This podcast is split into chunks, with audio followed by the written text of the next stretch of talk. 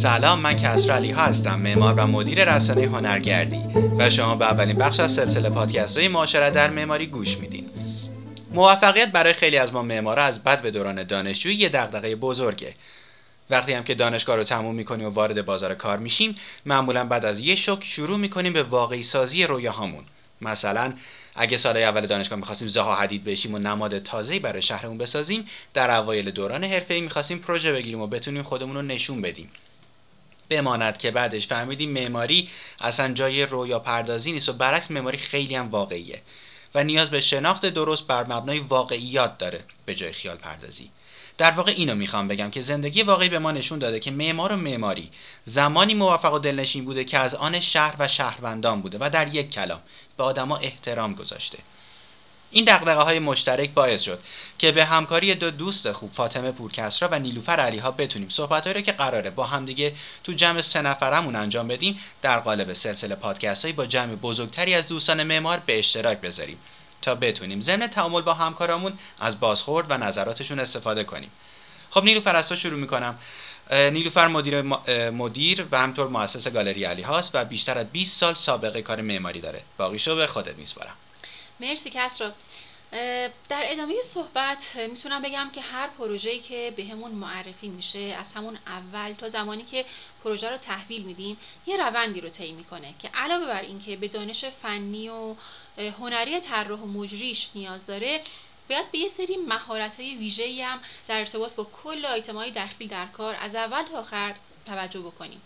در طول این سالها توی هر کدوم از این مراحل به یه سری تجارب و آموزه هایی رسیدیم که زمانی دغدغمون بودن و البته هنوزم هستن.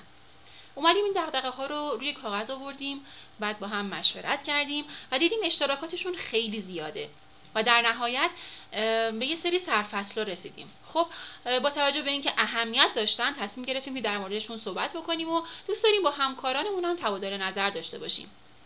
اگر بخوام به این مراحل الان اشاره بکنم اینا رو می‌تونم بگم. مذاکره با کارفرما یعنی اصلا قبل از اینکه بخوایم کار طراحی رو شروع بکنیم مرحله طراحی پروسه اجرا و در نهایت هم بهره برداری.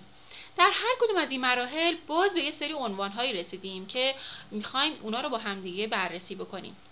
خب حالا فاطمه با توجه به اینکه آرشیتکت معمار داخلی و مؤسس نانو دیزاین هست و چیزی حدود 16 سال سابقه کار داره تو این زمینه در این مراحل تجربه زیادی داره. خب فاطمه خودت ادامه بده. راستش وقتی به صحبت داشتم گوش می‌کردم یه چیزی برام خیلی برجسته شده و اون اینه که زیر همه این مراحل یه عنصر مهمی نهفته که همون ارتباط و تعامل مشترک بین افراد درگیر پروژه است. که شاید بشه اسمشو بذاریم تعامل معمارگونه که در حقیقت بررسی رفتار و نیازهای واقعی افراد می‌پردازه که این افراد می‌تونن شامل طراح مجری و تک تک افرادی باشن که بعدها از این پروژه رد میشن و یه حس خاصی از این پروژه می‌گیرن. یا شاید بهتر اینطوری بگم در دنیای امروز شناخت و درک متقابل انسانها به یه علم تبدیل شده که ثابت کرده بدون دسترسی به نوع نگاه و نگرش طرفین امکان رسیدن به یک پروژه مطلوب وجود نداره. حتی اگر از لحاظ فنی خیلی تایید بشیم ولی اگر باز معاشرت معمارگونه را بلد نباشیم پروژه ما نتیجه خوبی نخواهد داشت. در همین خصوص اولین که به ذهنم می‌رسه اینه که بهتر قبل از اینکه وارد فاز طراحی و اجرا بشیم یه قدم بیایم عقبتر و ببینیم چه خبره. اصلا چی می‌بینیم؟ خب نیلو اصلا من از تو می‌پرسم. تو چی می‌بینی؟ اگه در یک کلم بخواد بخوای بگی. اینکه مثلا مخاطبمون کیه؟ و پروژهش مثلا جز کدوم دسته از کار هاست بر فرض اداری تجاری مسکونی یا هر دسته دیگه مثلا. و اینکه نیازمندی و خواسته هاش چیه؟ دقیقا. چیزی که تو بهش اشاره کردی همون چیزی که ما کلا می‌خوایم راجبش صحبت کنیم. مذاکره با کارفرما جز مهمترین و اصل ترین قسمت یه پروژه است که اگر بهش کاملا پرداخت نشه و بررسی نشه ما رو در آینده دچار مشکلات زیادی می‌کنه. شناخت و درک واقعی مخاطب که به ما رجوع کرده نیاز واقعی از دیدگاه مصرف کننده نه تصویر و خیال خودمون.